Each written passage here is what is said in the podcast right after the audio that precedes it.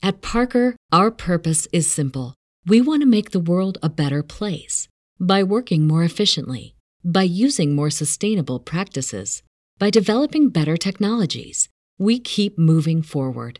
With each new idea, innovation, and partnership, we're one step closer to fulfilling our purpose every single day. To find out more, visit parker.com/purpose. Parker, engineering your success.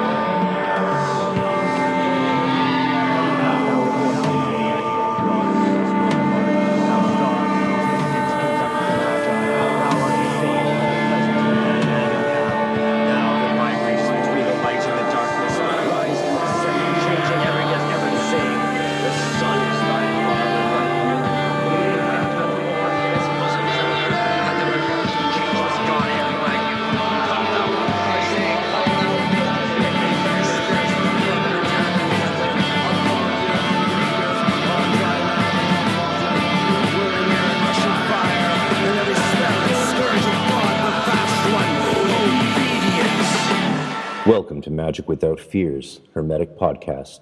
I'm your host, Frater RC. For more and exclusive episodes, visit magicwithoutfears.com. Thank you for your support.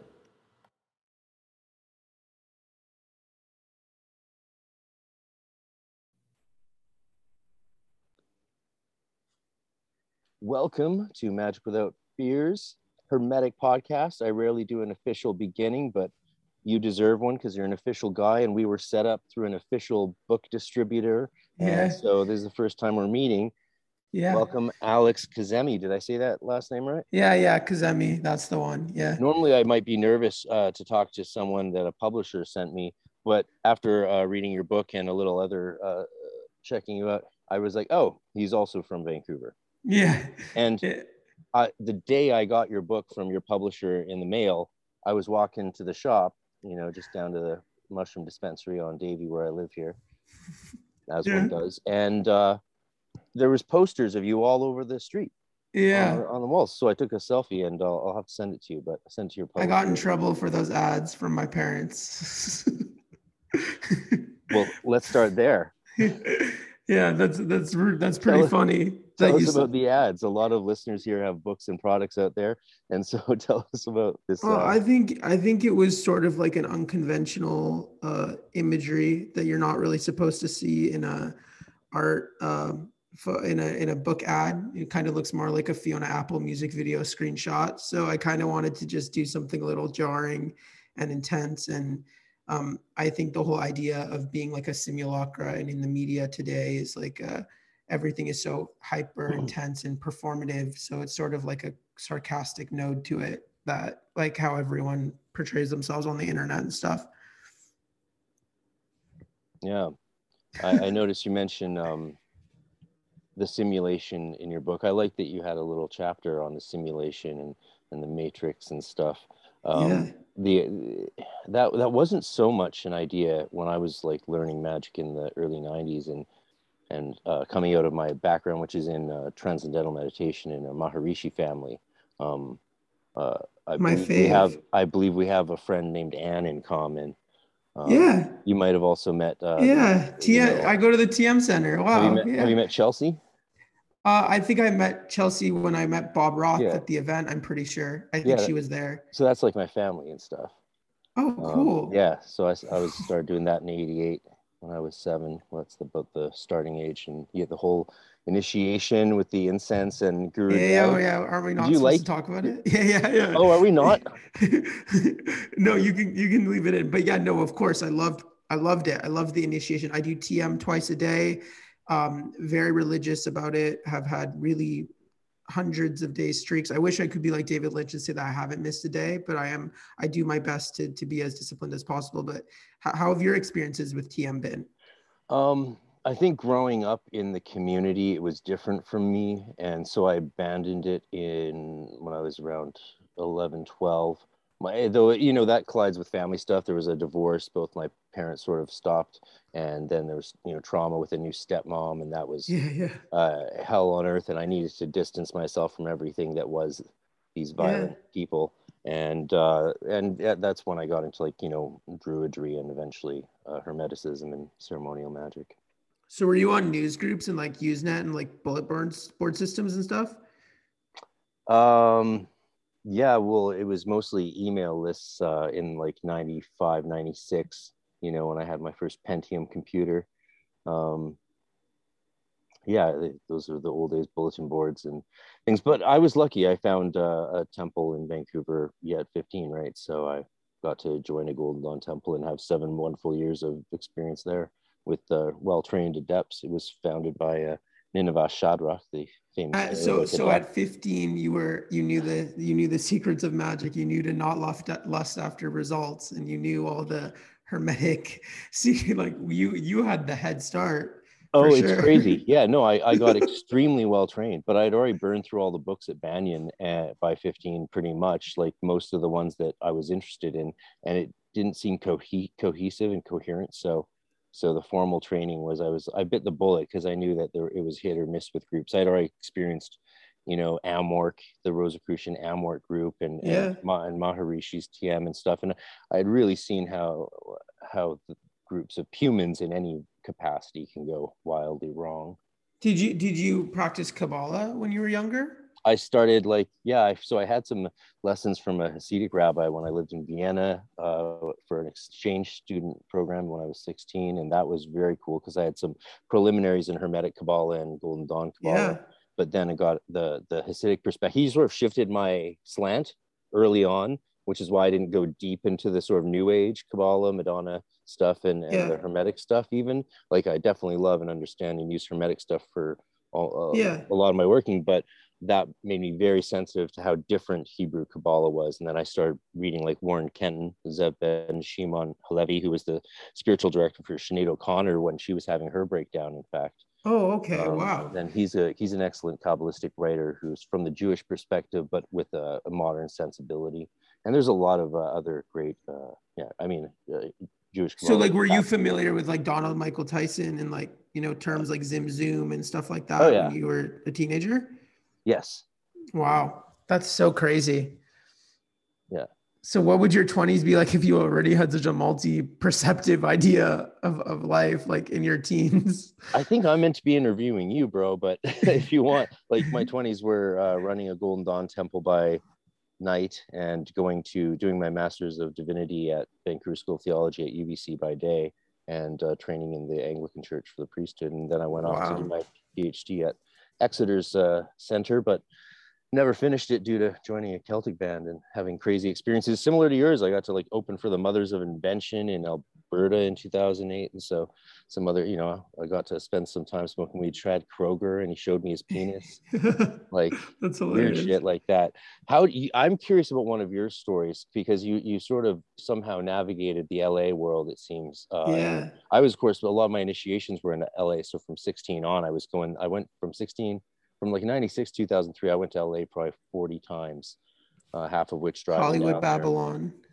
Yeah because that's where uh, one of the temples was and uh, it was a, it's an interesting place but what was that like uh, going uh, from vancouver to la is that what you did to to navigate and explore yeah, the art I mean, and the art scene it was interesting like uh it was correlated when I started to do magic. I started hanging out at the Chateau Marmont a lot and like was really into the energies around LA and and kind of realize it is uh, some type of portal. It is there's some weird energy out there. The yeah, it, is definitely a really weird place, and I think correlated to my magic, I constantly was always sent there. But I can't say I've ever had anything but a surreal experience when I go to LA. So I've I've been able to navigate it. I think I had more difficulties navigating the politics, the ego, and the Machiavellianism around Hollywood and um, the uh, gatekeepers and, and things like that. That were that was more of my psychological trials. Hmm. How did the um, I lit a candle for you, a beeswax candle, which is Thank traditional you. because you have a whole chapter on aesthetics and magic, which Yeah. I, I I also thought was fun, and uh, and used candle magic to get um, a t- is it a TikTok movie Oh yeah, it was a Snapchat movie. Marilyn Manson. Snapchat premiered movie Snapchat movie. Yeah. with Marilyn So- Manson? Sorry, So- everyone. This was before he was canceled. Who Marilyn Manson? Yeah, yeah. Oh, we don't care about cancel canceling Yeah. on this podcast. Are you kidding me? No, no, I know, but like Yeah. he he he Is he was like canceled a now? very bad sexual predator person recently. Marilyn Manson? Oh yeah, you don't know about this? I'm joking. Marilyn Manson? Oh yeah. No, no, it is obvious. I get it. I get it. It's obvious. Yeah. Have you ever heard his music? Yeah. No, of course, of course. I don't I don't mean that entirely, but yeah, you know. And his chart is pretty crazy too. He has Yeah. Mars in Scorpio. He's Capricorn, um, Leo Moon. He's pretty much exactly his chart. So what was the attraction to um celebrities? No, because you you seem to have a pretty strong awareness of you know that they're not all saints or angels like you Yeah. just called manson a sexual oh, a well-known sexual predator or something like that Yeah. so yeah. so you're aware of this but you still went and interacted with these people and and you yeah, know I think it was more so like the illusion, the allure, you know, being in Malhut, being in the density of this reality, um, being brainwashed by MTV as a child, you know, it was I kind of believed that they were like they were like these entities, these larger than life. Uh, I mean, in, in the in the West, we have a lot of solipsism, right? And we don't really have a connection to spirituality or archangels and things like that. So what we end up doing is we substitute our um, worship for like simulacras of like pop stars and, and and celebrities and people like that and especially when you're a teenager which is like you know kind of my this book kind of follows my adolescence. Like i think um uh it was just like a natural idea and i also think it was like driven by a lot of like approval a need for approval a need to prove myself. I thought okay if i'm going to accomplish myself in the world i have to be associated with all these people because they're accomplished. And it was like a kind of thing like that that like i'm gonna i was trying to like earn my self-worth through external means. And then um but also it ended up being not backfiring but it ended up being a part of my magical path and realizing that magic is not about just getting things or receiving things. There's it's very very deep and complex I think uh, something uh, some of your uh, reviewers might not have noticed on Amazon is that that it's it's also actually you have a, a journey told through the throughout the book. Um, it's Yeah. not actually very clear because there's a lot of recipe chapters and, and things like Yeah. that, correspondences for candles, and and uh, also saying fuck fuck correspondences, which is you know Yeah. I, I love I love the bit of chaos magic in you. There are a lot of chaos magic. Yeah. splendid demonstration of of, of mixing new thought and chaos magic and some other older uh, yeah cunning man tricks and uh, practices. Um, but there's a journey. Uh, at first, it's not. It's it's it's it's uh, less see all these cool people I met and more. Who was I that I had to go through this? How did I go through this? How did I make it somehow to my benefit and still survive and take Yeah. responsibility for even the chaos and damages I caused on the way? oh Can- yeah for sure Can for I sure. can I, I read one of my favorite parts? yeah of course um, i love that I'm an academic, so I always read like the intro and outro and then end pages and front pages before I read the main contents. But yeah and so that, that stuff tends to stand out. Um, we're not going to talk about like correspondences and which No, no, no. That, that, that's for we can leave that to the the plebs, the other the other podcasters. yeah um, during the conception of this book, I realized that the trials of the last few years have brought me to some dangerous places while carrying a lo- around a lot of misplaced love. That's some incredibly deep learning. That's some some insight. And then you say, I want to acknowledge all of the dark people that I met on my journeys and travels on both the material and astral plane for all of the lessons that I needed to learn when I didn't know who I completely was.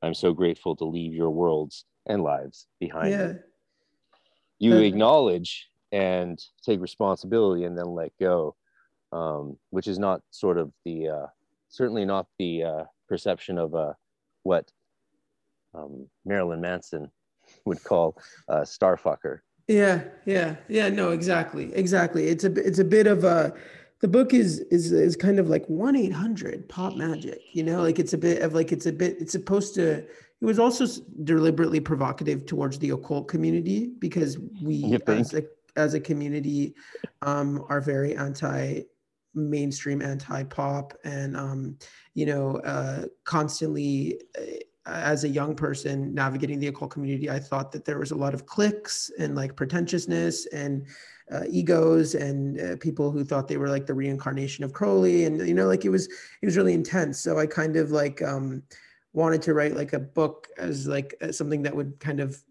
subvert the, all of those uh, values while also being a real occult book. And I think um, uh, I think yeah, I'm happy that you were able to notice that I learned uh, accountability of of will because you don't really know that when you're first playing around with magic and you're just throwing around lightning bolts.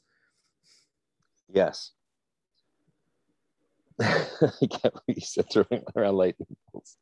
Um, well, what? it's too funny. Um, there's no spells in here for throwing around lightning bolts, but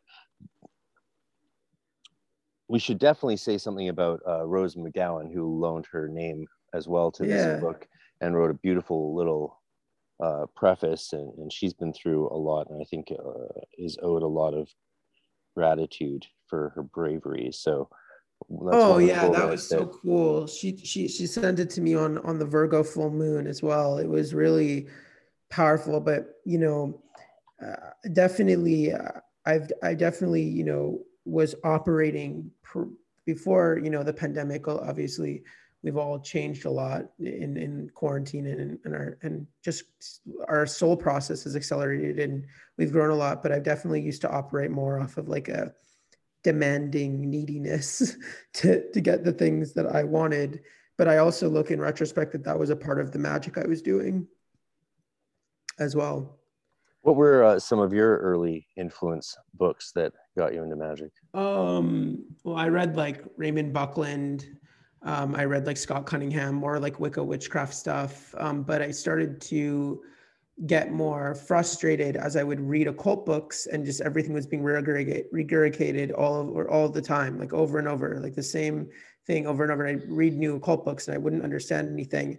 And then I did study like hermeticism a little bit and like, you know, the four sphinx and like just like like off, you know, because I am a part of I'm a millennial, I'm a part of the Reddit era of magic and YouTube magic and you know this type of stuff. So I was my magical um way of learning was more in fragments and and also by praxis and experience and um I tried to like get into like Jason Louv and Magic Me and all that type of stuff, but I just like I didn't like it and it wasn't really for me and um, uh, I don't know. I felt like uh, I, I would I, I just would always read random magic books from the library. Yeah, yeah, no, that's how I started in Lynn Valley Library back in the day. Um, you know, looking at Aleister Crowley and uh, all the other witch authors. Um, it must have been I, so much more like kind of like insular. You know what I mean? Because oh yeah, you had you had no you didn't know anyone and had no access to anyone or anything like you couldn't find anything like i can't imagine how your younger self like i would have felt so isolated in the sense that okay i'm discovering the secrets of the universe this stuff is working i'm watching it all unfold and yet i have no one to talk about it with and i'm just this secret ma- magician it's like it's pretty intense yeah well i mean me and my two buddies. I mean, we we trucked along with a little our little three bros Wiccan coven, uh, experimenting and learning. Like that's the thing. We it, what we were experiencing was so crazy. I was like, yeah, no, I need to understand this fully. And luckily, I found uh, the Temple Tahuti in Vancouver and and got to uh, enjoy that till its end. Um, and even you know, I was the one that closed it down. It's down for good reason. Wow. And uh, got to move on. So that was an amazing journey. I'm very, very lucky. And um, it's why I still sort of promote people to have what I called my, you know, a Harry Potter kind of experience. It's it's not perfect, but it is pro. It's the best we got. I mean, OTO is a, a lifelong fraternity. Thelema is a religion. They're not magical colleges, um, but they're fine for the people who want to do them. But it's not a, like a designed to be a thing that you graduate from, like the Golden Dawn is. It's in the final initiation that says you've now graduated from this order. Well, do you feel like there were f- formative early magical experiences that just kind of blew your mind where you were like i'm playing with i'm not playing but i'm accessing something much bigger than me oh yeah many. I mean there was a, a massive theophany and awakening experience during the uh, mountain fires in penticton in 94 when i was there and so and that was a, it was an intense revelation of self and purpose. And then then as I psychically woke up and uh, got, got, some guidance from psychics my mom took me to her that all her friends went to see, I got some very real insights from because I would ask like practical occult questions of the psychic, and she knew what I was talking about. She knew this stuff. She, it's not what she told to uh, my mom's bougie friends. You know, they yeah. wanted to know if, if their husband should get a fourth car and shit like that. Yeah. I wanted to know like is telekinesis a little bit possible? And if so to what extent and how can i develop it yeah. you know? wow. And, uh, or uh, you know how can i get a spirit guide? Are there any spirit guides around me? And if so what are their names? And how can i work with them? And she introduced me to a couple that i still work with to this day. She wow. also like told me a, a, massive amount of things that I was sure would never come true. Years later, I 10 years later, 15 years later, I found the cassette tapes of all the sessions, listened to them. There was only one thing on three cassette tapes, three hours over a year that hadn't come true and still hasn't. But everything there's, else, there's only there's only order, there's no chaos. And I totally forgotten all about it because I was like 13, 14 when those things 15 when those things are happening. You know? Well, that's the secret of magic also, right? You have to forget for it to manifest yeah to keep silence is often uh, interpreted as as not telling people about what you've done and there's definitely just something about not talking about a ritual until quite some time after it's oh of course you have to you yeah have that's to, very important that. but but i like that. that franz hartmann points out that that the more important side to the keeping silent and the being silent is actually just so that you can listen for god because if you're not silent you can't hear shit. And that's very kabbalistic like in the yeah. idea of having certainty in spirit rather than being attached and obsessed with what you want to manifest. Like your whole magical journey should be about trusting and having that secure and certainty in the upper worlds in that things are going to be drawn down for you in the best way possible and that everything is divine. Yeah. Yeah i think so. Um should we talk about? You you you you mentioned that there's no coincidences. Yeah, for sure. True? You actually think that's true? Oh, of course. Yeah, I think. I'm not sure about that one. I think everything is. I think everything in mat like in life is magic. Like when when a coincidence happens, it's just magic. You know, like when when something good is happening that you is a synchron. There's synchronicity, and I think synchronicities are the byproduct of, of the perceptiveness that we um, created through our ritual or through our magic as we hyper focus on something to come into fruition. So, like, you might do a ritual to meet someone, and then coincidentally, you meet the person that you visualize at the coffee shop like two days later. I don't think that's a coincidence. I think that's magic working and results. Yeah. Um, it, it's certainly it's certainly the case. Um, I love that you said magic is not an act of the supernatural. Yeah. That's great. A lot of people are bringing back the old supernaturalism models yeah. of, of, of, of miracles rather than just natural wonders and, uh, yeah. And, uh, you know, extra natural creatures. It's our birthright to I, access I th- these things. I think it's wrong to believe there's things outside of nature. I think it's important more accurate to conceive of everything as within oh nature. wow like and as nature, above so below. Yeah everything's contained within nature. And what is nature? Well somehow like so i see nature and spirit as the only two pre-categories. Like yeah. whatever we think on top of them those two things are there. And what is spirit? It's sort of the process of nature naturing itself and being existing.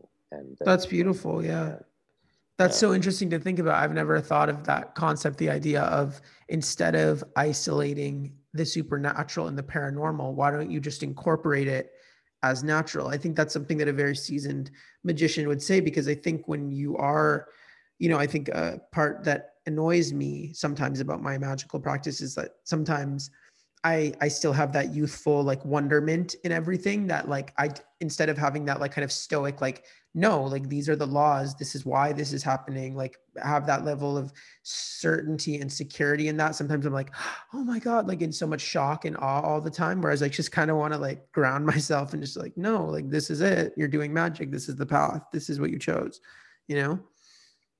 Yeah. It's uh and if you do it right and keep studying then like the the, the sort of unfoldment and, and awe can continue um, as you if you if you sort of do it right. I think there's people that do it wrong and end up totally uh, abjected and and and disgruntled and and don't keep that sort of wondrous process going. Um, and I think that can be done by sort of having like a flawed methodology or approach to it, right? There's many ways to do it, but it's almost like if you sort of throw things in the wrong order or mix things together that don't really go, the larger pictures that the pieces properly put in order can reveal is no longer possible. Like, wow, yeah, you, yeah, can just, I, you can just smash puzzle pieces together whichever way you want. It might not make a pretty picture. But hey, just glue them onto a canvas however you want, squirt some paint on it. It might still look cool and it might be cool, and that's fine. Yeah. No, like, no, no. It's just modern art. But, but do you also feel like have you learned on your own path that um, certain desires that you think you have when you go into a ritual, and then you you maybe do the ritual and then you get that thing and then you realize well I didn't actually want that. This didn't really serve me or that I was coming from maybe a, a vibration of something that was more of scarcity and lack and not abundance and inner um, security. Because I feel like what I've a secret that I've learned on my my magical journey recently is is that when you put appreciation and gratitude into your ritual or you connect to the essence of that thing that you want um, the real essence it, will come more in a more uh, enriching vibrational way rather than that moment where I think when I was younger and doing rituals, it was more of like a, a, a, short circuit, like, okay, I just want this one thing or that feeling. And then I would get it and then it would just be an instant gratification thing. But if I had imagined endlessness and, and connecting to the true endlessness of everything, I probably would have received more. Well, I mean, we all do that, like on our journey, we, we learn that. Yeah. So you can certainly use your own personal energy and and uh, focus and will and imagination channeling and all of these things to impact and cause like glitches in the fabric of nature to manipulate reality. You can do this with your personal energy and preferably with the help of other spirits that really leverage oh, yeah. what you can do. Um, and there's something that's talked about a lot. But then there's the other kind of magic, and this is something you actually talk about in your book under two uh, handy titles of SOM and AOM, uh, yeah. Uh, which I thought was actually I, I questioned at first because this is what I do, and then after a couple pages, I was like, "Are those are those redundant terms that we've said elsewhere better?" And I was like, "No, actually, no. He sort of nails it. So you sort of nailed those technical terms there. They're they're actually quite handy dandy, um, especially not just in the context but in general. So because we're talking about magic, where you're just sort of willing things to happen and that can be very effective and necessary especially in critical junctures and yeah yeah. you know um, when you're in real life situations. But then there's what you call abstract outcome magic is the intention to materialize an abstract outcome in the material world. That's a bit more general than what we're talking about specifically here but it's the same sort of idea like having an altar to Jupiter and, and praying to it three times a day to bring yeah, abundance yeah. into your life is probably a healthier thing to do than trying to like glitch a lottery or, well, or... well but but see this is and that's more of that's something that you would probably learn as a more seasoned magician because what you when i guess now that you reading that back to me i've just realized that what i was kind of trying to say is is that when you don't use your own will to block what the universe wants to bring you because because your specific outcome might be less than what a general outcome could bring if you're just asking for abundance or money or love or anything like that you know it's almost like the the why let our own small will and our small desire block out what can enter our soul's vessel through an abstract outcome that we don't know about. Absolutely. When you said uh well i love that you're uh, you're like uh, once you started doing it every day and like magic in general i couldn't stop once i realized that the more i practiced uh, specific outcome magic just doing things for what you wanted um, rituals the more the things i wanted actually happened. And that's the, there's the rub right? Uh, no people people are constantly going to be asking why we uh, do this and all that nonsense. And the fact is or, or why if we think it's really real yeah, people will keep doing it because it, it works. Work. And, you know, you say a lot of times like we have no idea how it works. I think we do have some pretty good ideas how it works, yeah. especially as we've now clarified. Um, scholars have clarified the the commonalities and sort of features of the grimoire traditions and the magical you know i would love to uh, read that stuff yeah so, well yeah it's spread that. across all of the works of doctors like uh, Peterson, not jo- Jordan, Joseph, Joseph Peterson, not jo- Jordan Peterson, um, and uh, Skinner, and many other fabulous scholars. I think I read a book about this this year, Real Magic by Dean Radin. I think he, yeah, I haven't read his book. He's definitely a, that seems like a very pop book, but I know some people that like it and some people that hate it.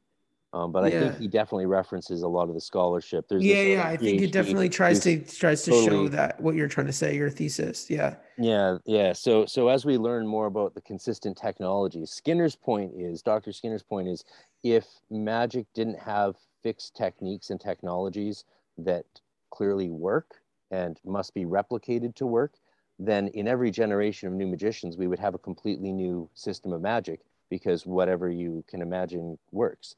But but the reason there's a tradition of do this, do this, do this, do this, that's con- constant and consistent across time. We're like, okay, we might take these things for granted, but these are the primary techniques. These are the universal laws. These are, these the, are yeah, laws now. You could, you could call it that. Yeah. Or, yeah.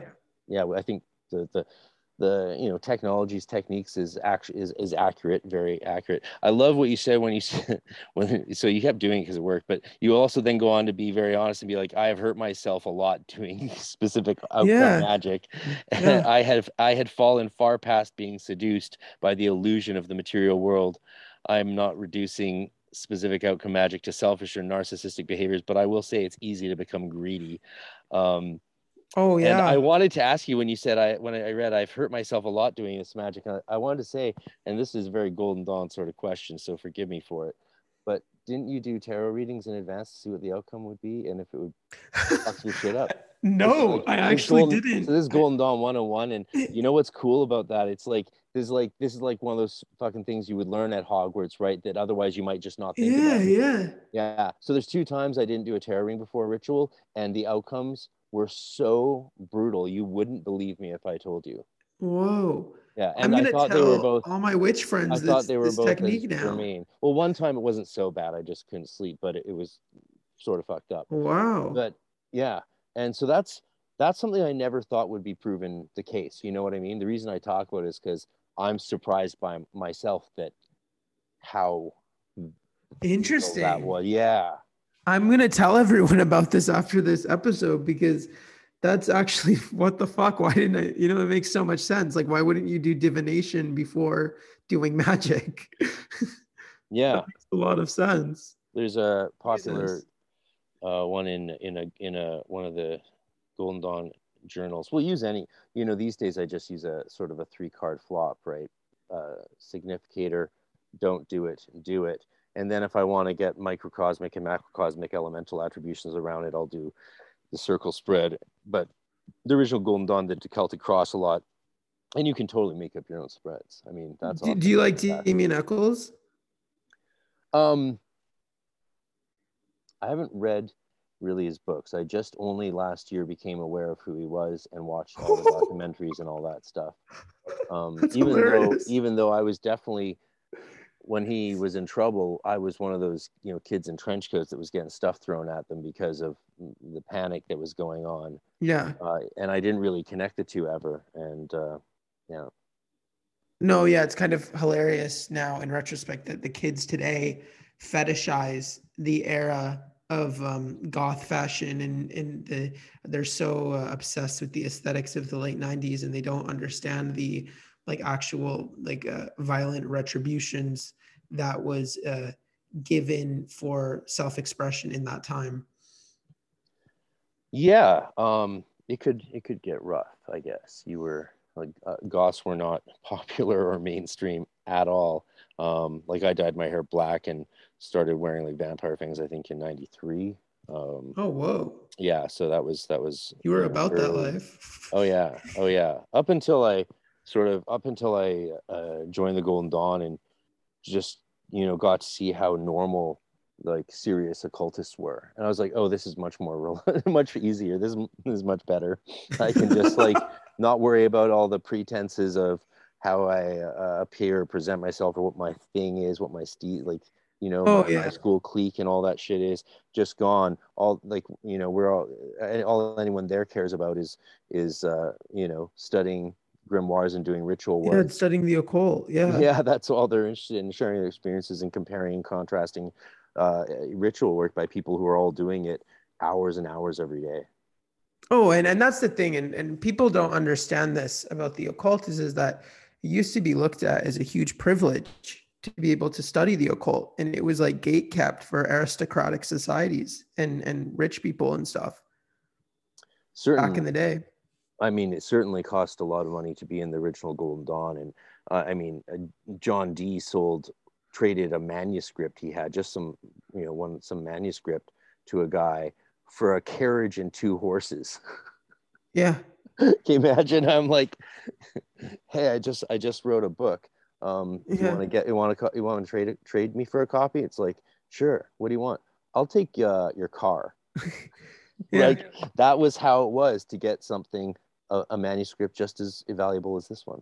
Yeah, it's so it's so interesting. And don't you feel like in that sense of of with your you know spaces like your podcast and your channel and guys like river and like you know eh, just these kids who can just discover crowley and then what like connect to this algorithm of all this knowledge. And and don't you feel like eh, there's a level of responsibility of of how you contain and handle the knowledge and what you do with it yeah um well I, I deal with that all the time. Like i teach a weekly class online through my Hermetic Mystery School, and uh, and uh, have people I work with even you know on a, a frequent basis, and um, and that's beginners and adepts, and uh, and you're always you always want to be um, take some sort of responsibility, I guess, for your part of the tradition.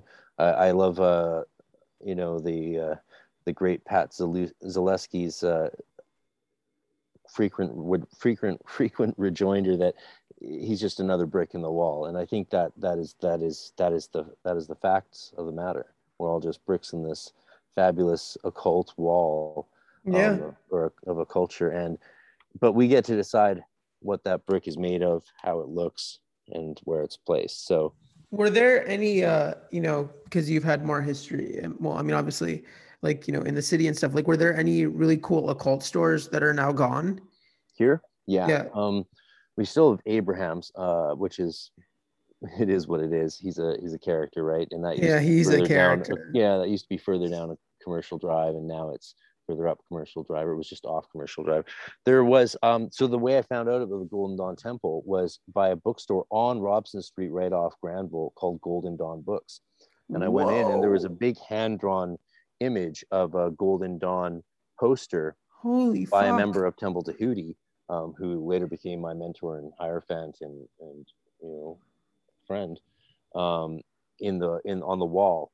And the owner, a guy named uh, Hilton, uh, had no connection with the Golden Dawn. He just called his bookstore that because he liked the name and obviously knew a lot about the Golden Dawn, but he did his own thing. Yeah. Um, can't remember what tradition it was. It might have been ATR or something like that. But back in those days, very little was known about some of the rare traditions. So I, it just went in one ear and out the other. But he had asked them not to uh, leave flyers in his store, but said they could put up a, a, a picture, something that looks good in advertising. Yeah. And so this beautiful picture that they had one of their members draw, Frater BST, and so I said, "Are they like okay? Are they?" Because I'd called the number a few times and heard the answering machine me- message, and it sounded like a used car salesman because he was used car salesman, the guy in the states who started that order. And I was like, so I asked this Hilton, the bookseller, I'm like, are these people cool? Are they chill? Like, so I'm like a 14 year old asking if they're chill, and he's like, yeah, they're they're good people. You they're they're they know their stuff and they're serious. I think you wouldn't have, that wouldn't be bad off with them at all because he had met Nineveh Shadrach, who was the adept who started the temple and ran it and trained the other adepts, and he had met a bunch of the oh. main people and thought they were they were good enough people, which is you know your intuition sometimes just as good as long term assessment. And so I gave it the number a call and actually left my name, and that's how that happened. So his bookstore didn't last too too long there. Oh, I think you're frozen. Yeah. Frozen. You know what? I think I actually just found in my old grade material a, a print of that very picture I was talking about. Here's my old grade material. And I think I found, uh, yeah, a print of it.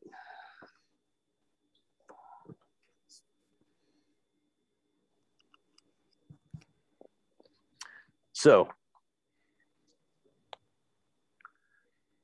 other than that, there wasn't really any old occult bookstores uh, that I can really think of. There, a few popped up here and there, but they were usually very, very short-lived, unfortunately. So that's a shame.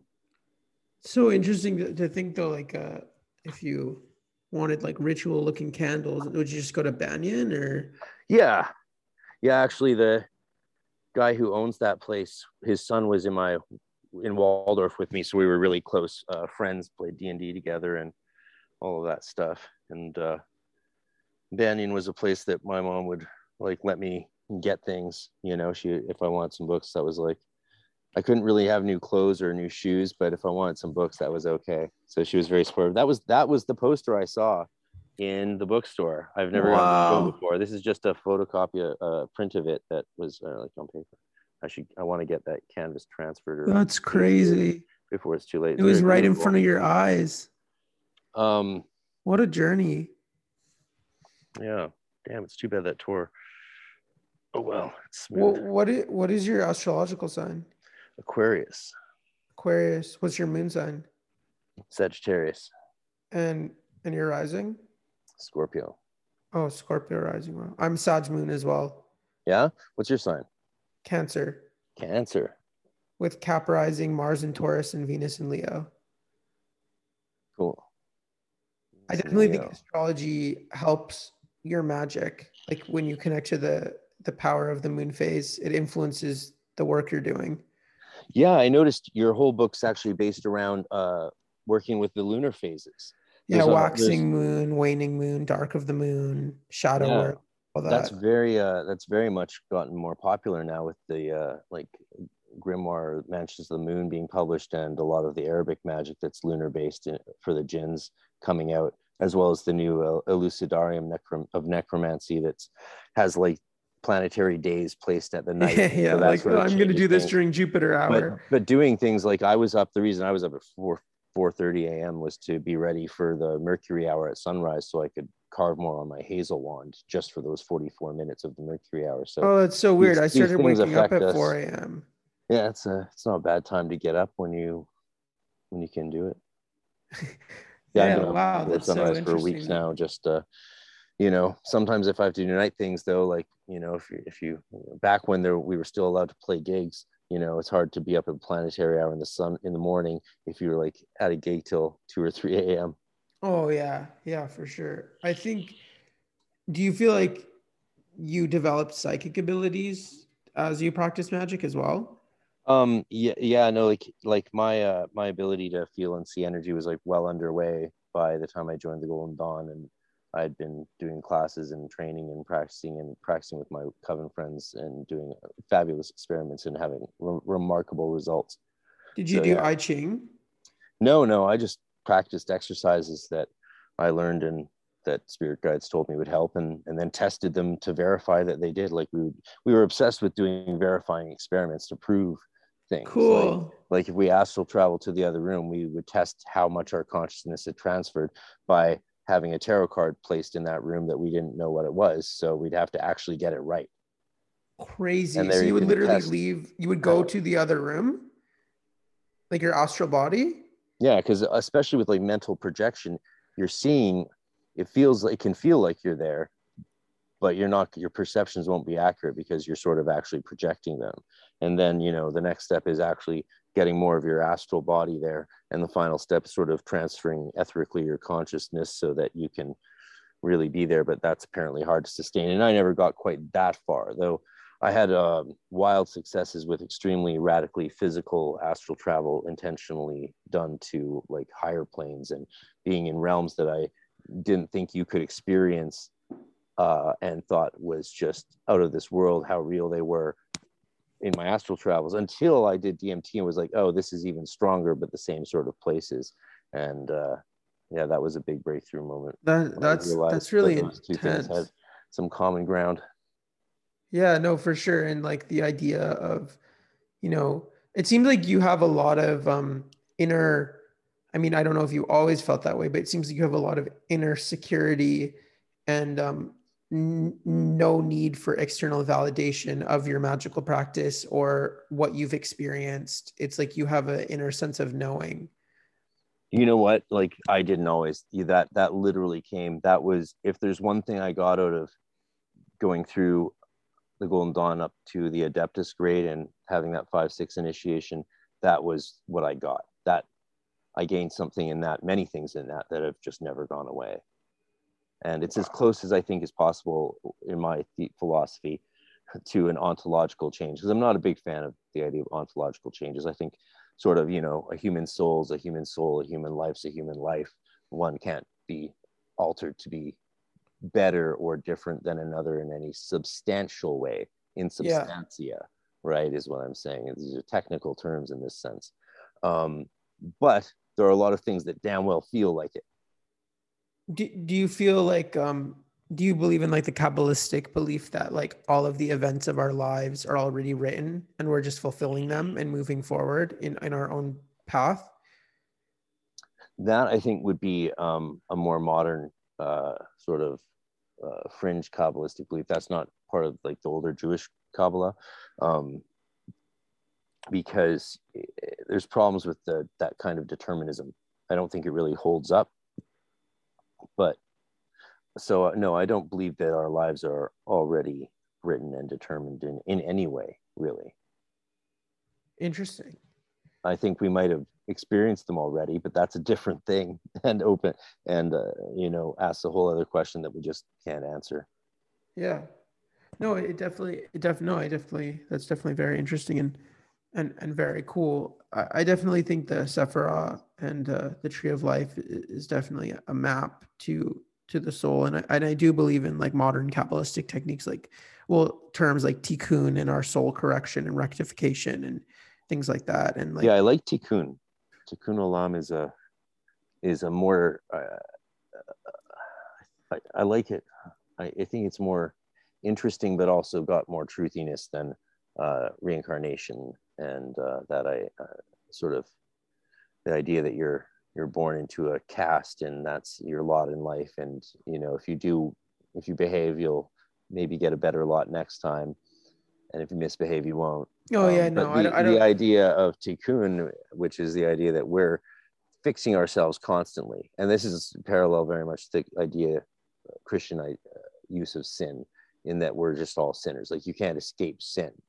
You can have momentary experiences of grace through forgiveness, confession, Eucharist, and other other th- practices. Yes. But you're always going back into sin. Absolutely. The solve must coagula. Yeah, yeah, yeah. Like otherwise, alchemy. otherwise the Ouroboros can't swallow its tail and repeat. Yeah, no, of course.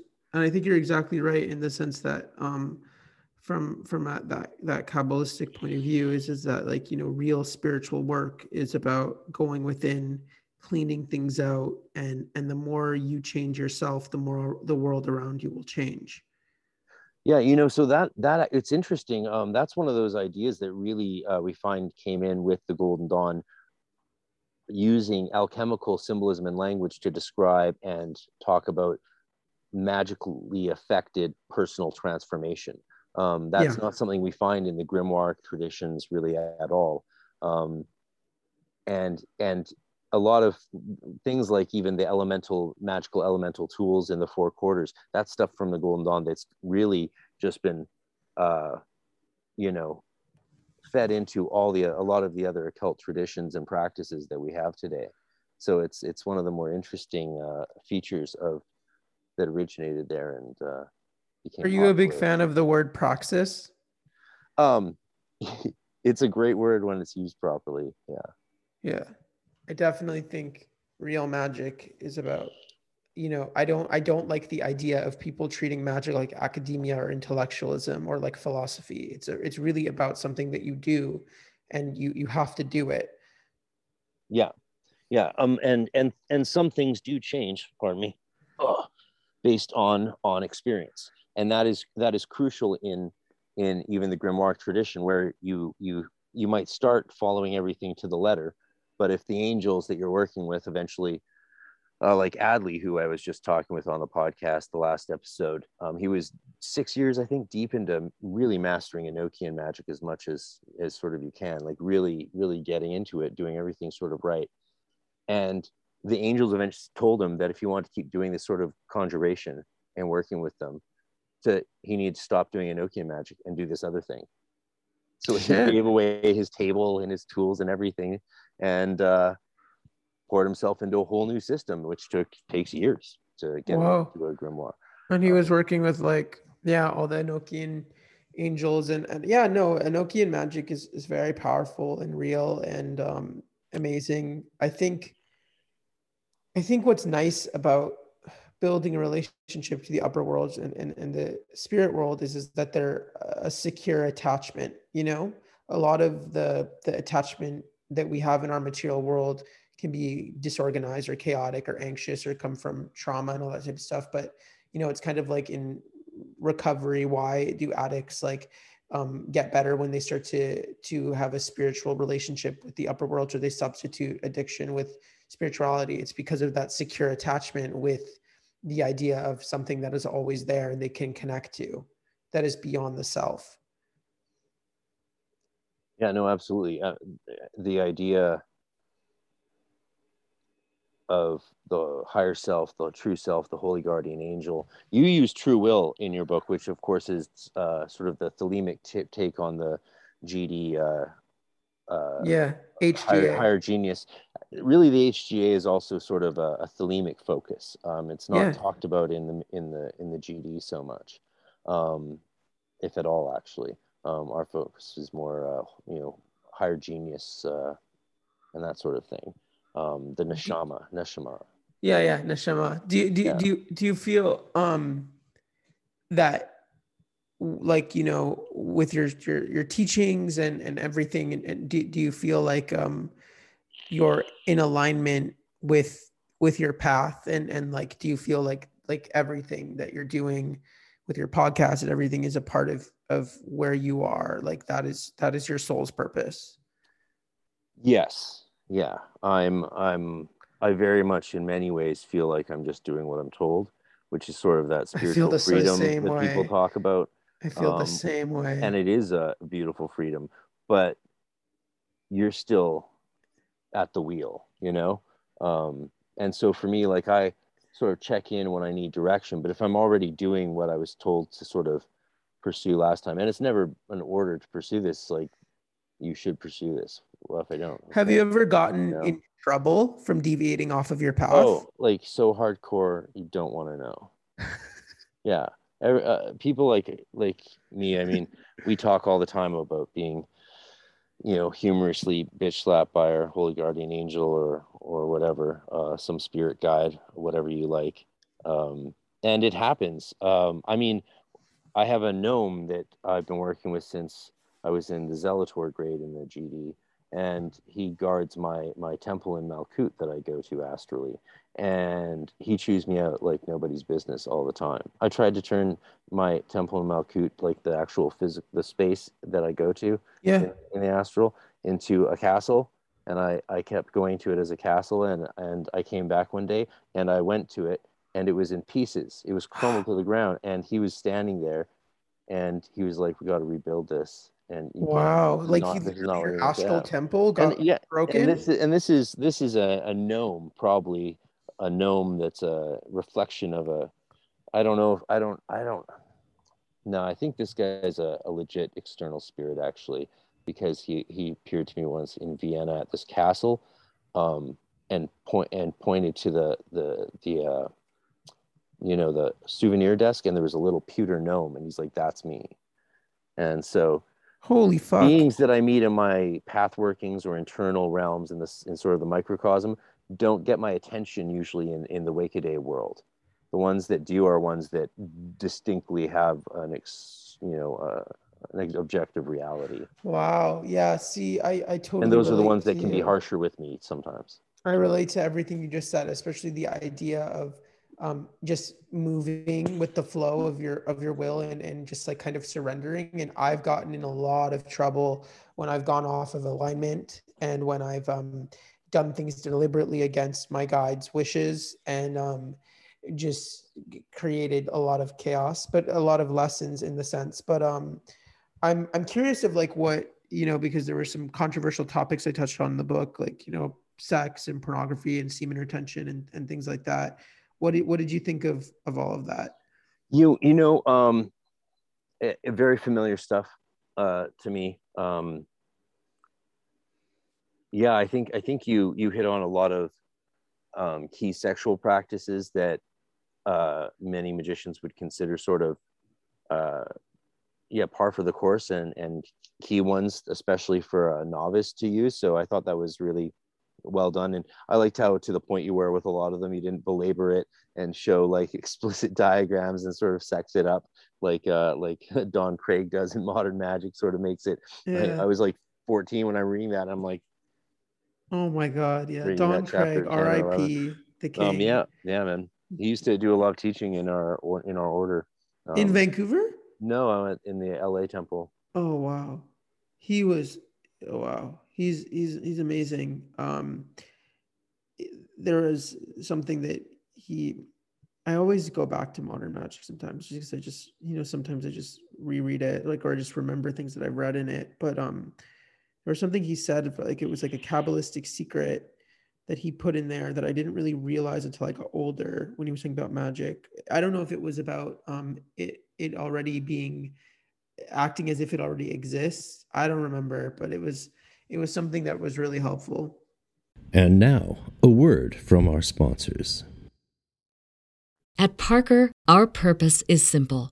We want to make the world a better place by working more efficiently, by using more sustainable practices, by developing better technologies. We keep moving forward. With each new idea, innovation, and partnership, we're one step closer to fulfilling our purpose every single day. To find out more, visit parker.com/purpose. Parker, engineering your success. What's so special about Hero Bread's soft, fluffy, and delicious breads, buns, and tortillas? These ultra low net carb baked goods contain zero sugar, fewer calories, and more protein than the leading brands, and are high in fiber to support gut health. Shop now at hero.co. While we cannot control whether any ads get put in the spots allocated, we thank you for listening to those that do since they help keep this project alive.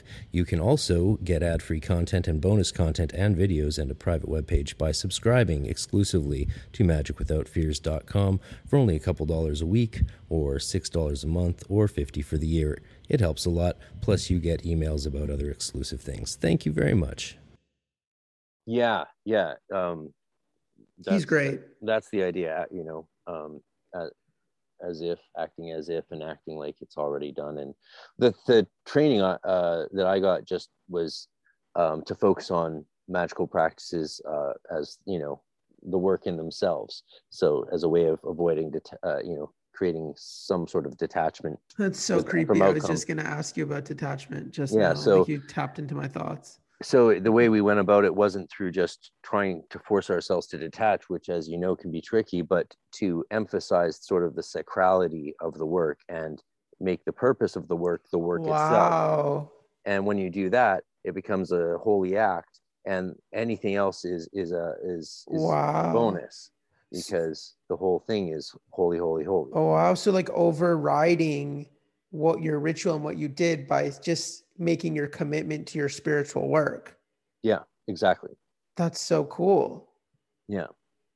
I mean, that's it makes a lot of sense because it's immersion, right? It's that Yeah. zero mind state. exactly and uh and and uh, the detached the, the the resultant detachment is helpful um the it's also creates a healthy dynamic between you and the spirits right where you're even though you may sometimes have to deal quite strongly with them or even threateningly or even threaten or even hurt rarely and i've never had to do it because uh, you know follow the rules things tend to go pretty smoothly you yeah, know yeah. if you cut if you cut a bunch of like prayers for protection to jesus out and then things go badly it's like well did you substitute those prayers with something equivalent And you probably work? came from a lot of fear too. And uh, do, do, do you, this is kind of a controversial question, but do you feel, do you believe that, you know, as you've gotten older and as people get older, as, as they practice, like, do you think it's like a skill, like you get better at magic as you keep practicing? Oh, definitely. Yeah. This is why you have like the purists and traditionalists on, on force right now, uh, urging people to get solid baselines, doing everything properly and doing everything the right way to really see how far it can go. Because if you don't do that, you don't actually see how far it can go. And- Interesting. yeah. and Because there's gonna no foundation. And then you start, and then you start paring away till basically you might, all you might have left is your own fantasies and imagination and the belief that the only effect you can have on the world is by changing yourself and then the world changes in harmony and you don't realize that no spirits can can do a lot more than that. And you're not giving them the benefit of the doubt. They, they're especially good at doing things that humans can't do.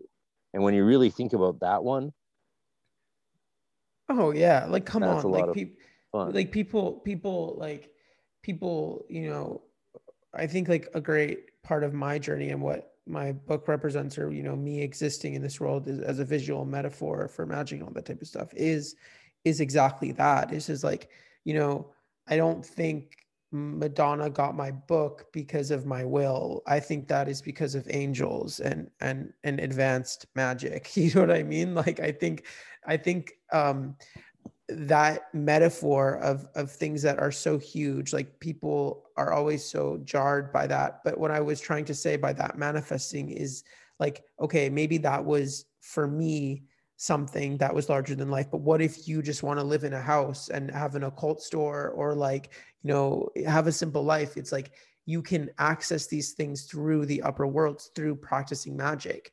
You know it doesn't have to be always huge and glamorous and and, and all that type of stuff but i feel like i was just trying to get a point across and i feel like i got it across. Yeah no i think i think you um i was i was so i was so not knowing what to expect um when your you know publisher proposed this whole little uh Yeah, shindig of ours and everything. And then it was a long time before it came out and i was like i didn't know what to expect. And and i'm very very very glad that this all happened brother because um not only is it like vancouver represent like fuck yeah you know we're like we're we're like we're not even Canadians anymore because if they can't get supplies to us, then we're basically our own country. Um, you know. So anyone else countries who wants to join can't the new Republic. oh Republic, everyone hates Canada. the Republic right of now BC.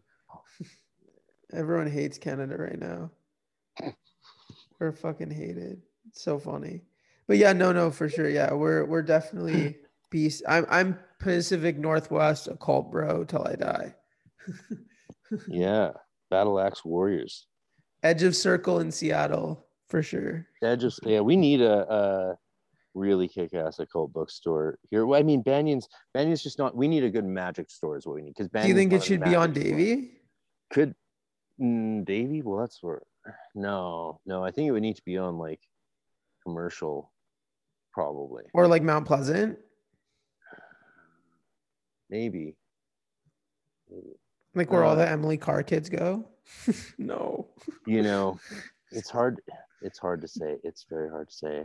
oh no With how popular it is today, it might actually survive on on the the you know the main street of Robson just from all the tourist people buying like bullshit pop not yeah. bullshit pop magic, but bullshit like pop Wicca. No, no, you know no, I meant? no, of course. Um, like, like, candles and and sex charms and stuff like that. They might keep it alive so that the serious occultists can have. Well, like, it is annoying. Like I get it. Like, like it, it is very annoying. I get how, like, I understand the elicited response because I kind of programmed it into people because of the book and like i'm really happy that i said this is the age of pop magic because what i was trying to say by that is like this reductionistic kind of like you you get a fucking meme of like at Jupiter hour, wish for this, you know, things like this, like these really complex things that you used to like train for and like work with focus and concentration and like were really like secret and aristocratic are now like on your Instagram feed, you know? And it's like I'm trying to say that, okay, well, we're in the the TikTok era of magic. Well, what are we gonna do with it? See that's what I, I like about this. So there there needs someone needs to speak to these these uh you know fucking morons on tiktok. Gen z. Hot take hot take. Um no i i love i'm sure they're all great. I'm sure they're all great people on both sides. Yeah and yeah. um but but we do need leaders in that generation and people who are you know speaking to it from a arrogant way. no, well, you, what you show in this book is how you really show like a lot of the things you did and the ways you moved around, like navigated celebrities and celebrity culture, because that is a thing, right? Like when I was doing music, one of the only reasons a lot of professionals would play with me is because how they saw I was able to navigate those environments and they said that to me. They're like, they're the hardest. a lot of. They're like, yeah. So I would, I was like, when I was just starting, I was mediocre at best, right? But I needed professional backers and professional people to work with to be able to do those really big shows and do them well and to improve myself. You never want to be the best guy in the room at anything, really. Um, maybe have no. just your special thing, but like they said, like there's a lot of people.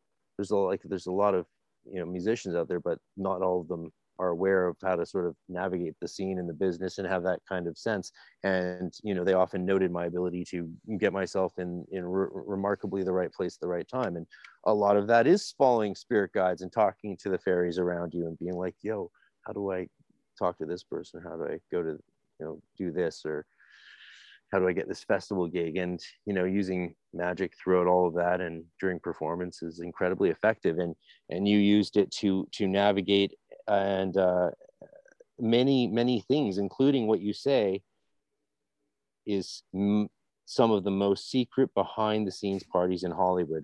All right. So oh god. let's talk about that. Any any any any uh tell me the truth. I only actually want to know one thing. Yeah. What's adrenochrome like?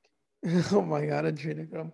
Um yeah, well i mean what i can say is and I it's just so obvious is that they all they all know about this stuff. Like if you look up Sanctum, it, it was basically like a sex magic call in Hollywood, and um, it was like a thousand dollars like an hour. So like it's like the money is like I don't know the proper money, but like these celebrities and these people in Hollywood and all these people they know about magic. They time things with the moon phases. They go to covens. They and they're all very transparent about it now. I think I'm more interested in the fact of like maybe in like 1995, like CIA agents and like people were doing this like like really off the record, like the idea of like UTA or like WME type like agents like doing this type of stuff is really funny to me.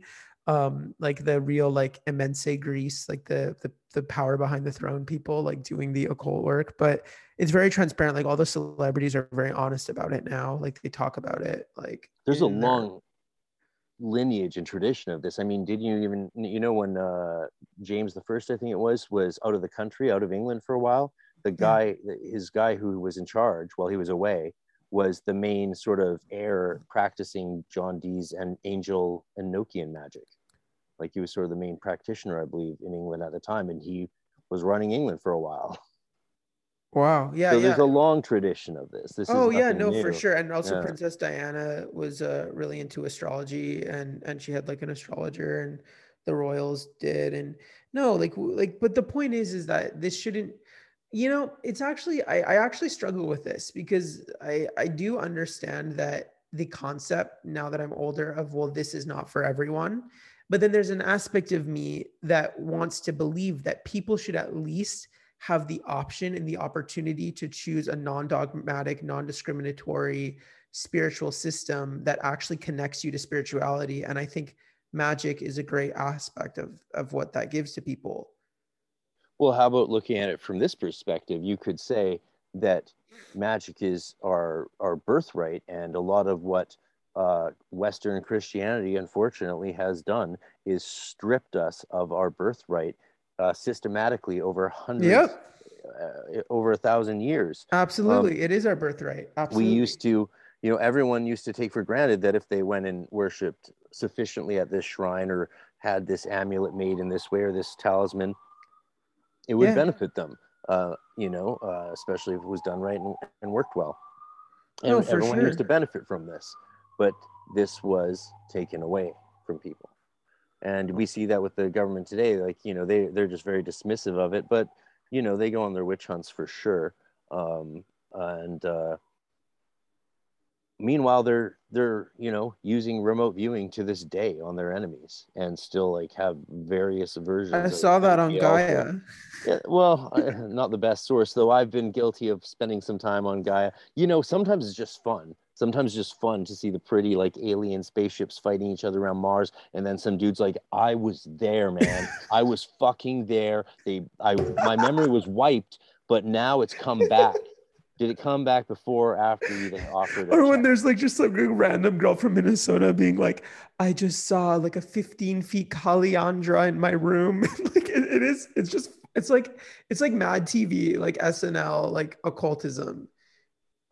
Yeah yeah occultism's a uh uh we're being gracious there but but it is it is what it is man. And honestly i i i'm i'd rather we have it than not have it oh yeah come um, on like there, I mean, there's some great stuff like oliver stone's son he's a buddy of mine sean stone he's cool he's fucking dope like he he's he's a smart guy and he he he has a cool show on there he did but they like blocked him from youtube but um Oliver Stone was the guy who was going to make the movie of this book, which is based on my grandpa.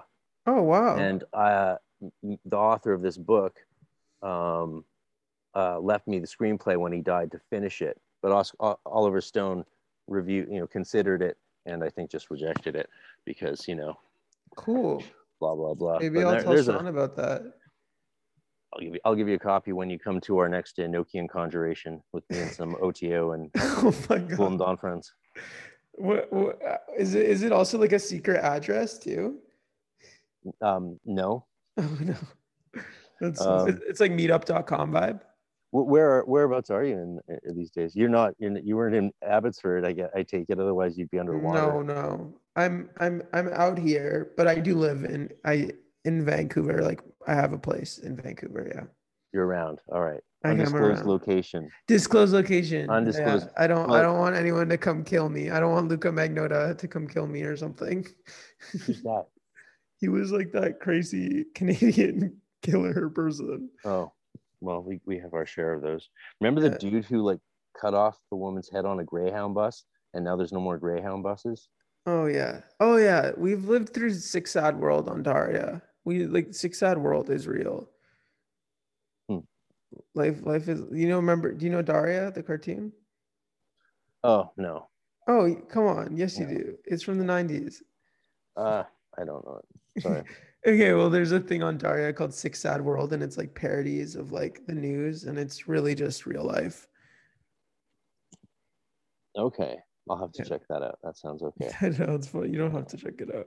Um, to get crave yeah well no i think this i think this was good this was good to come out this was like showing people at, at least the option and, and and you have to you have to do pop magic i mean it's like it's all gonna happen right? So yeah. someone's got to do it all and you've told a, a, a fabulous story here that could be read in different ways. It could can i show you what i mean? Yeah yeah. Yeah this will be fun. This is it's gonna be it's gonna be uh because because because you know um with a title like Pop Magic, the the only the only the only real question is is do you give it a, a chance or do you just prejudge it? And obviously, Prejudge you know, it. The harder thing to do is yeah, well, you might, fucking millennials, but For sure. um, you know, you could read it like magic has taken me, a dude from the suburbs of Vancouver, Canada, anywhere, everywhere from hanging out with the man who taught Oprah meditation to Marilyn Manson tweeting about my art to some of the most secret behind the scenes parties in Hollywood. But the most important thing I've received is the VIP pass to the angelic space within that I needed to reach the divine will and the power to transform from an auto from an automatic traumatized outsider addict boy into a connected recovered young man. See, first time I read it, it was sort of like that in my head. And then I thought, wait a second, what if I what if what if I was because I'm not necessarily the, the, the target audience for this book, but there's a lot of I think you're the target audience to upset for the book. no, no, and that's cool. well, if so, then then fucking a like uh, upsetting people. I'm down with that. But check this out. What? Magic, magic has taken me, a dude from the suburbs of Vancouver, Canada, everywhere from hanging out with the man who taught Oprah meditation to Marilyn Manson tweeting about my art to some of the most secret behind the scenes parties in Hollywood. But the most important thing I've received is the VIP pass to the angelic space within that I Yeah. needed to reach the divine will and power to transform from an automatic traumatized outsider addict boy into a connected, recovered young man. Yeah, I get, I get it. I get it. It, uh, it can, uh, it can be, uh, it's Wonderful. definitely a polarizing thing that can create a lot of different reactions into people and have people interpret it into a certain way. I think it's very validating and honorable that that you, as someone who really studies this stuff and understands the occult and magic and, and all this stuff, uh, gave it a chance and, and read it. And um, Dude, it's it's really crazy. It's great. I totally, I totally recommend it. Yeah. Yeah. It, it- I definitely, I think, you know what I think it's good for? I think it's good for the first level of magic. Like, okay, get some stuff and then realize that it's not the whole shebang. And then hopefully discover Kabbalah, get, start getting into the advanced stuff, gets, get, you know, like maybe it's, it's to get the, the, um, fire of the loins, you know, it's supposed to get the fires brewing. Oh yeah, and and and I think it's very well done for for showing people sort of the avenues that you can take. Like like a lot of the people that would enjoy this book would be lost if you had like a chunk in it comparing uh, modern magic modalities with grimoire manuscript traditions. Like, yeah, no. Or you I, like, can't do that. like, But what you can do is get people excited to give this stuff a try and show them also the real world applications for for navigating some of the toughest social scenes you'll ever try Yeah. to get into if you're in certain industries. Um, Oh my God, so tight, you know, which tight it's a, which is a nightmare. I mean, uh, you know the Hunter S. Thompson quote about the music business. what is it? The music business is a shallow money trench, a long plastic hallway where pimps and thieves roam free and good men die by the dozens. It also has a negative side. Wow. Well, there you go. And I think it it also is um especially when you're on a spiritual path, I can see how uh delving into that industry in the material world in such a way where you're constantly surrounded by illusions and allure and ego and all this type of stuff how fucking soul sucking it can be for a person and how people could just tap out and say fuck this i'm like moving to an island somewhere Well, especially like I can't imagine. I still can't imagine what it must be like for for your generation, um, to try and like I, I don't know how I would have navigated, um, having the the video games and the internet growing up. Like, I don't know if I'd be anywhere similar to the person I am, and I think it's remarkably difficult and remarkably important for for the your generation and all these uh, witch talkers. God love them. You guys are the best. I watch you all the time but for them to see that there's life beyond this technology they can use this technology to get involved in like some real life shit because the best magic you're going to do is out in nature or in a cool temple that you've made and with other people right it's Yeah. not gonna as as effective as, as cyber magic can be it's not the same thing it's not going to fulfill you and this is the kind of book that's going to get people excited to like try some shit out with their friends like like scott cunningham did for us Yeah, yeah, exactly. know, Yeah, no, so- of course. I think like, uh, and I also think that that you know a big aspect of what you just said is is that like also we're a part of a generation where um the role of certain archetypes of people are now s- uh, so cluttered. You know what I mean? Like it, it used to be if you're a writer, an editor, a photographer, an author, that thing, like you used to be able to own it as your identity and that there was you had a value that was a skill and and and, and could be used but now there's a million different versions and variations of you on the internet the only thing that you can really offer is your individual soul and your individual will and how you manifest what you want to put into the world in a in a way that uh, reveals your spark of light rather than um, kind of just like doing the whole numbers game and just like trying to be a, uh, fucking you know simulacra forever. simulacra. so what do you see as uh you've you've you've really put your foot into the occult world in a very real way with this uh with this thing and with with the life that you led that brought you to it. And i wanted to sort of how you see yourself in the occult world but i realized maybe before asking you that it's maybe important to fill in one piece of the sort of puzzle that that the book touches on so powerfully and and very frequently without mincing words you're again i really think you you you should be uh, credited for a lot of the courage that you show in this book and Thank you. revealing honestly uh, things about yourself. It's something i certainly haven't done in any of my writing um, that's public that's out there yet. Um, you know some stuff you just you write and you're like that's great but i don't want people to read it You Oh know? yeah, like the, the vulnerable vulnerable aspects of myself. Yeah. this might not be good for my career, but it's excellent writing and true. But sometimes um, the piece is this. It seems that this process and your experiences led you uh, through addiction and into a state Yeah. of sort of mastery over that, which uh, is something I've always been very uh, vocal about. Is the importance of sort of uh, self mastery is the way to and, a magical approach through the things that can cause us to to have these vices. I don't like I don't like the idea that that we're born this way. I don't think that's true. No, no. Um, yeah.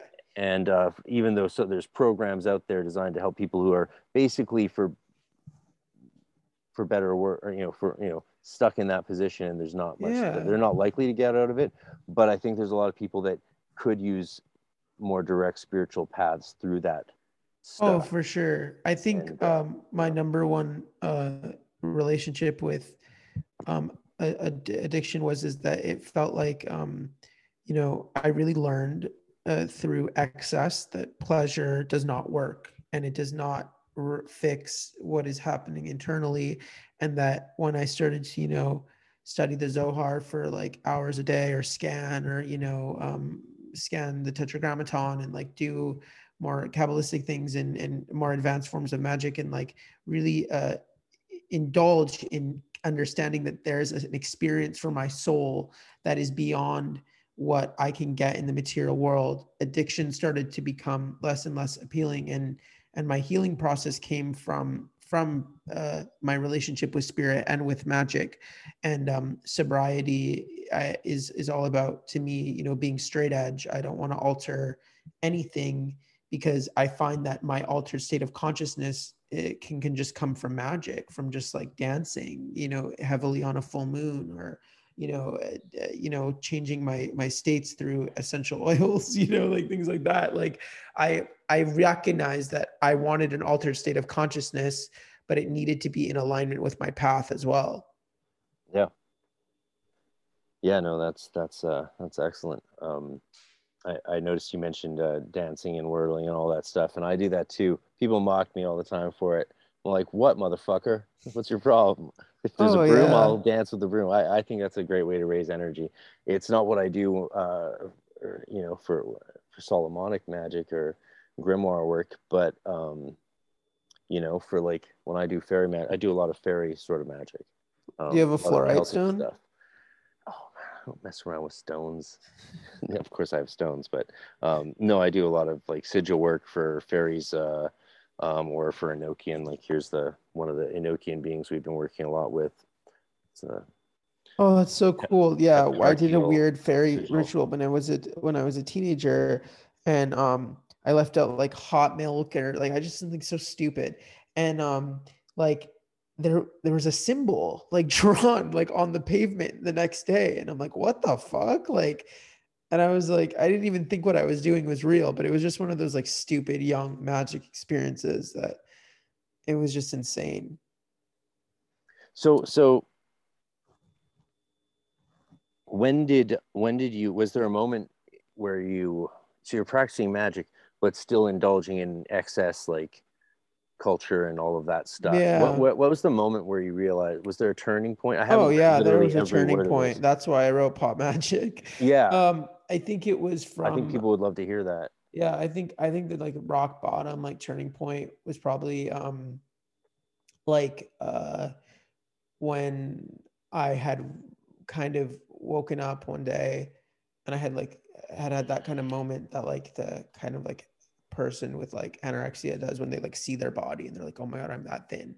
I had started to connect that um, though I was getting to to my will, it was through a lot of chaos and um, um, blindness of ego and and kind of being stuck inside this magical version of myself where I thought, oh, I'm becoming huger, I'm becoming more powerful, and I was like, no, no, no, no, I have to, I can't do this, and so I was like kind of led to Kabbalah because Kabbalah would always come up in like Donald Michael Kraig's books and like all these magic books, and I was very like no, like, come on, fuck, I'm never gonna understand the Sephiroth. Like, this is like insane. Like, this is, I have no idea about Kabbalah or whatever. And then when I started to get more into it and realized that it was about, um, you know, basically ego death and not, and, and, the opposite of the kind of magic that I was doing, and this idea of like service and sharing and all this type of stuff that I just never really considered because I was so involved in my self will. I was really, um, very resistant. I, I'll be honest about it. I was very resistant about the idea of not coming from a place of ego and losing my ego because I was so attached to that way of being in the world with magic. And I went through that whole process and then I started to write this book and and I kind of wanted to like just like shut away that time in the in my life and and and tell this story and that's why it ends in the way that it does like making it about how magic saved my life because this thing that essentially I thought was just me having a genie in a bottle ended up being really about inner work, inner soul transformation. And and and now as I'm getting older, I'm less about magic to get things, more about magic to to advance my relationship with magic, if that makes sense. the last lines of your book I love. I hope I can make at least one person in this world feel less alone. That'll Yeah. be my greatest life accomplishment. I felt that way. I really And- did. You know, I was like a pretty depressed, suicidal kid when I was 12, 13, you know, the divorce and I had a Yeah. stepmom that was uh, abusive. And uh, if it wasn't for a spiritual awakening and finding magic, I have no idea what would have become me. But it really did feel like a transformation. And I changed so rapidly. My life, I made change like over the next few years. It was unrecognizable. At my 10 year high school reunion, which we had 16 years after high school, because, you know, Waldorf math. Um, um, everyone in the class commented that everyone was exactly the same. Then someone was like, but not RC. Well, they didn't call me for RC, but you know, but not RC. And everyone turned was like, oh yeah, dude, you're a totally different person and way better. And I was stunned That's- because it was real magic. I was stunned. I was stunned. Like, why, why, you know, they seem different to me, but apparently not different to the proportion that I seem different to them. No. And you know, I finished the Golden Dawn the same year I graduated high school, and 18 months later got into the inner order and, and really started to change during that whole post high school period. Yeah, also, I was a young guy growing up, so that went part and parcel and really meshed well with the uh, alchemical transformations going on within me, and that I was intentionally causing. yeah, no, you you got spirits, really fairies and angels you got the. VIP treatment from like the the universe. Like you were all set up for your path. Like it was Bro. in front of you. if but i had to i had to create it i actually had to create it i had to create it through magic and force of will and and an inability to allow myself to fail at achieving those goals and any of those goals Absolutely. And, like, Absolutely. like so my my weird celebrity story is i was at a tea party concert and i was watching the singer you know jeff martin and his aura was so layered and clear i was like almost like he was doing ritual magic i was like that looks like what mine and other initiates auras look like after doing lbrps and middle pillars and wow, wow. invocation i'm like it's so defined and so clear i wonder if he's doing this stuff.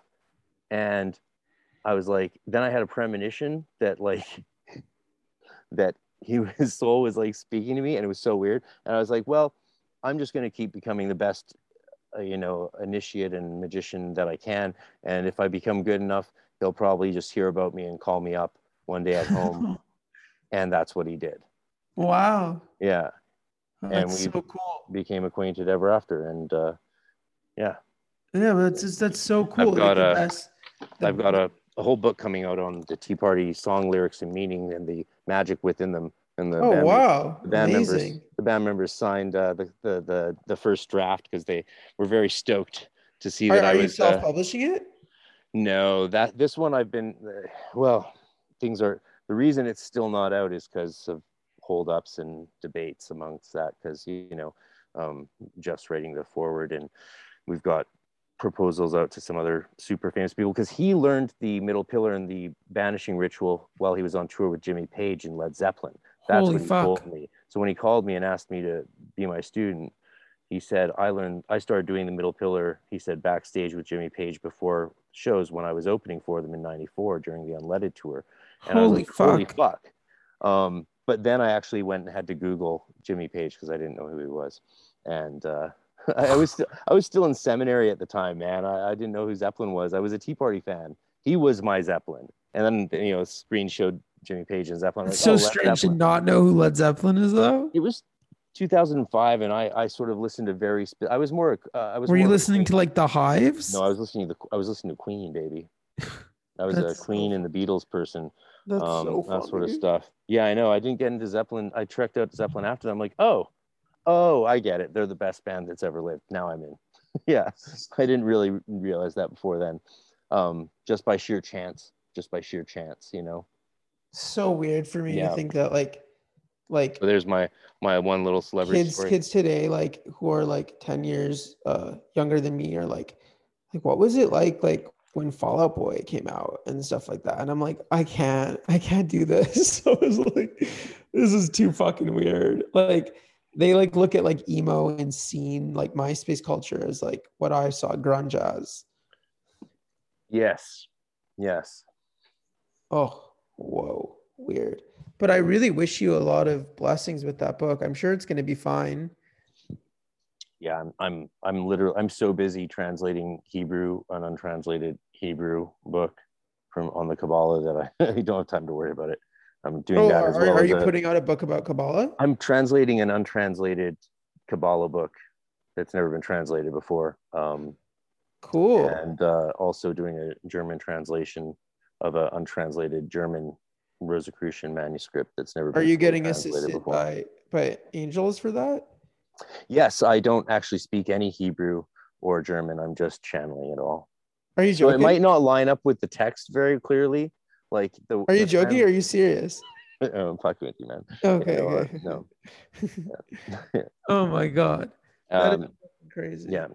Uh, with the uh, Hebrew one, uh, the text is so large. Where there's a couple of us going to be working on it, um, and it might take a while. But um, yeah, it's it's fun. So I'm not, you know, that that other thing, the other projects, and I've got a book on Enochian coming out as well. Um, not on Enochian, but sort of Golden Dawn.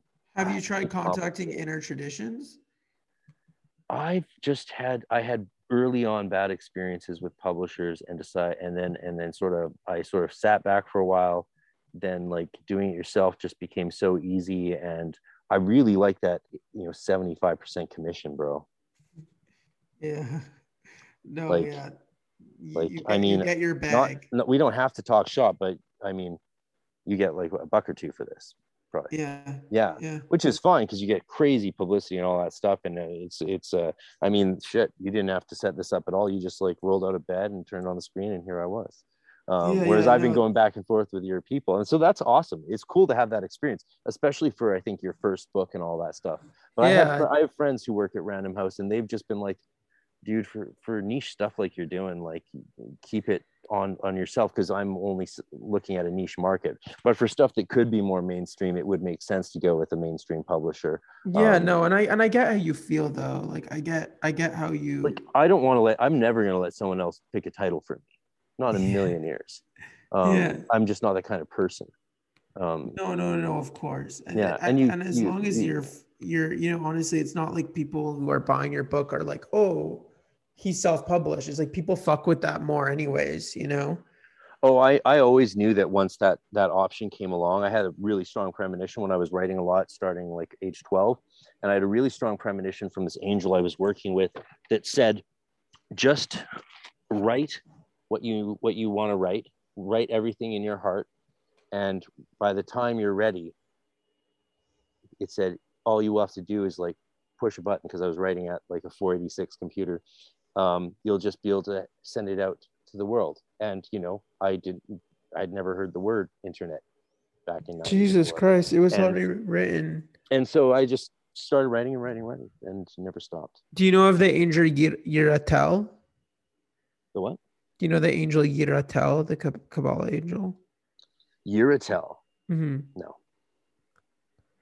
It's a, it's like a, yeah, it's an angel I've heard of recently. You like angels though in Kabbalah, so I'll show you one treat. Um, these are my my uh, my Shem angel talismans I made back Oh, in wow. like 2002, I think, or three. Uh, a bunch Shema- of us made them, so The it's like Shema, Ham- the Shema Hama Farash angels. whatever. So I've got all of those, and I've been working with them for 20 years solid, and that's why they're just out so I can. You know. Wow. And you just scan them or? Um, no, I so I either I scry them, which would involve uh, typical scrying rather than giving you the what I think the best theory is. I'll tell you what I actually do.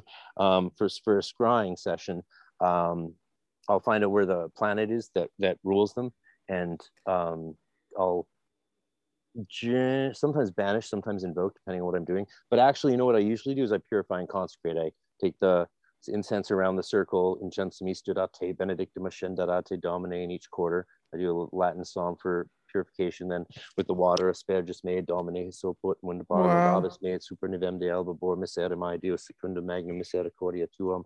Do that in each four quarters. That's my purifying, consecrating. Lots of ways to do it. That's just a way no, was yeah, no, that I like um, it works. And then I'll do a um, either an LIRP or a invoking ritual, the hexagram. Yeah. Usually I'll do a supreme invoking ritual of the hexagram for the planet corresponding with where the planet actually is. And then I will sit down and take it up and scry it. The other way I use them is holding them in evocation into a crystal or copper water scrying bowl for doing evocation. That's amazing. Oh man, that's Magic's so fun, dope. man. Like we, we we're never gonna get bored. No, there's always going to be something new to learn. Yeah, it's, it's awesome. And I have no interest in in going off the path. I only have interest in learning more things and becoming more advanced at it.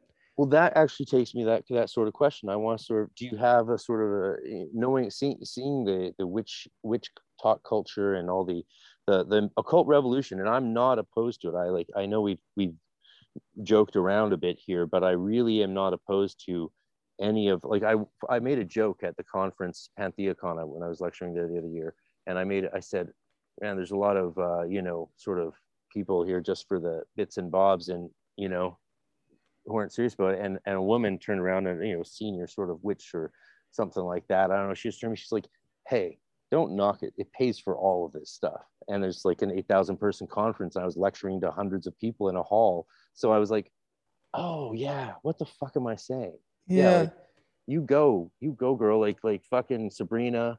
Yeah.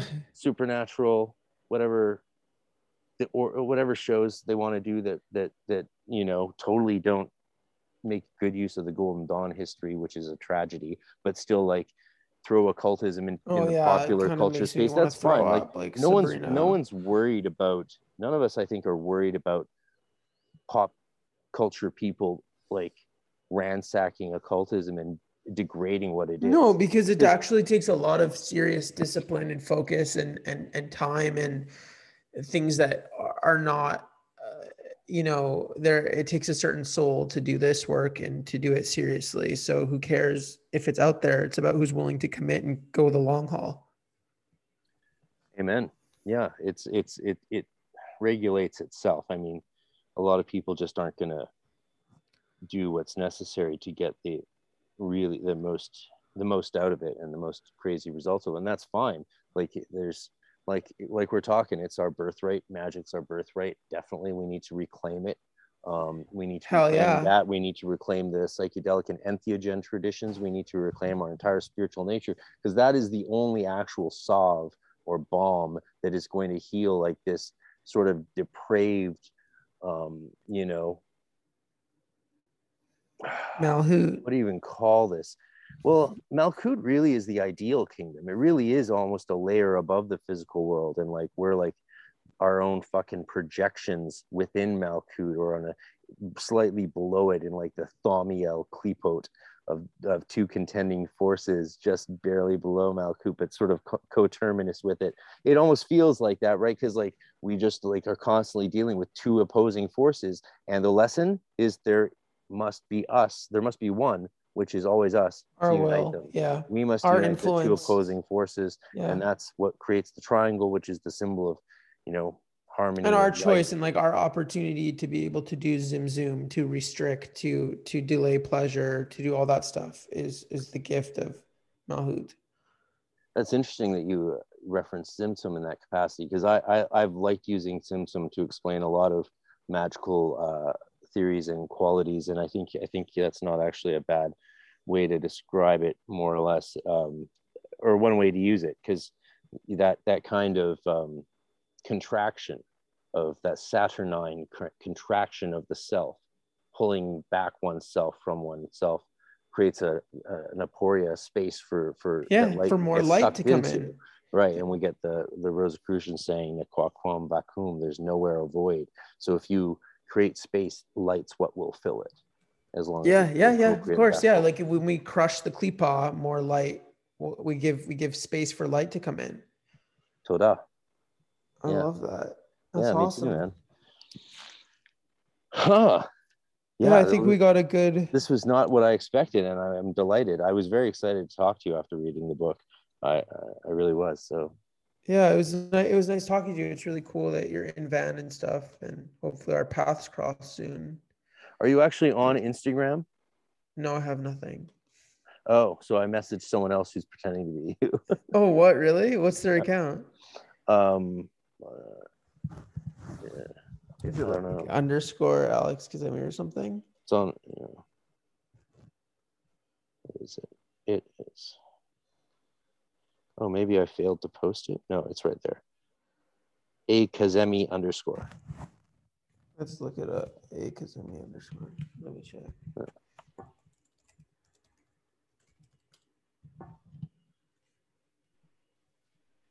no he's not me Oops, yolo motherfucker! I got people pretending me be me too. So It's fine. I think it, it might just be like my like name or whatever.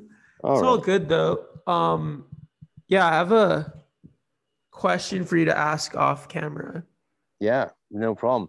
Um, yeah, let- let's officially wrap this up then. And uh, man, it, it was cool. It'd actually be really fun to uh, do a follow up to this. Um, yeah, Yeah, that would be really really fun because you, you seem to be like you're not only you've not only been through a lot like a lot but you've put out a lot and you're also still just going through this process and just flowing forward and really it looks like going to be developing a lot more and, and well, I really rapidly. relate to what you said, like that feeling of like you're just kind of moving with it. And I think that's where I get a lot of complexity and frustration with myself because I feel like there's an aspect that I get to see where I know that I'm just in communication with my angels and I'm just doing out my will and I'm just moving the pen and I'm like, you know, maybe an ego aspect of me wishes I was someone else or things like that, but I'm just fulfilling what my soul is here to do in alignment. And then I feel like because of the performative aspect that I have created in the media and all that type of stuff, it like makes people not see that aspect of me, but I guess it's a part of that I have to protect that part of me and that it's a part of my job to act that way, you know? Absolutely. Um yeah, I mean, don't hate the player, hate the game. Yeah, it is one. And but yeah, I'll ask you some, some with our fav- one you... of our mutual favorite artists. Uh, I think it's uh, the great Tay Tay who said, uh, "Haters be hating." Yeah, hey, yeah, Taylor's a great writer. yeah, um, you'll have to tell me next time uh, what it was like chilling with her and talking with her and doing ritual work for for her. Because uh, yeah. you talk about that in your book. People, if you want to know, buy the fucking books. Buy it. Yeah, um, thank thank you. Buy buy Pop Magic. Um, popmagic.com. And if you're one of these experienced magicians who it's not for, buy it anyway and give it to someone who will be right for. Because this is actually one of those books that will be right for a lot of people. It's not going to teach you grimoire magic, but it's going to get you excited enough to try things out so that you actually realize that it's worth it's going to arouse you to buy grimoires and learn Latin and Hebrew like yeah, want, it's gonna it's gonna keep it's gonna get the the batteries working. yeah, I didn't learn Hebrew and Aramaic because I love the the the Torah and the Hebrew Bible so much. I learned it because I love the Zohar. Fuck yeah, I love the Zohar. you know, I love the Zohar. That's the real reason. So Zohar um, has all the secrets. So shout out to our girl Tay Tay. Much love and peace, everybody. This is RC and Alex Kazemi signing off. Thanks for uh, go get your copy of Pop Magic and and uh, leave a leave a nice review. Ciao. Hermetic Science Enterprises is a publishing company based in Scotland, UK, that specializes in Western esoteric printed literature as well as educational videos. With various imprints under its belt, its roster consists of grimoire tradition literature, alchemical works, Golden Dawn tradition books, and the several texts and videos originally belonging to the philosophers of nature. Besides its downloadable videos and standard hardcover edition books, Hermetic Science Enterprises also produces beautiful and precious limited fine edition books that are true pieces of art. For more information to order any of its products, please visit www.hermeticscienceenterprises.co.uk that's hermeticscienceenterprises.co.uk. And as a lot of you know, I've uh, talked with the publisher Lenny on the podcast before, including a six hour epic uh, extended version on the Patreon, and uh, seen the fine edition of his new grimoire of Scot's Discovery of Witchcraft, which is only available for purchase up to 50 limited copies uh, till the end of May, I believe. So check it out now hermeticscienceenterprises.co.uk.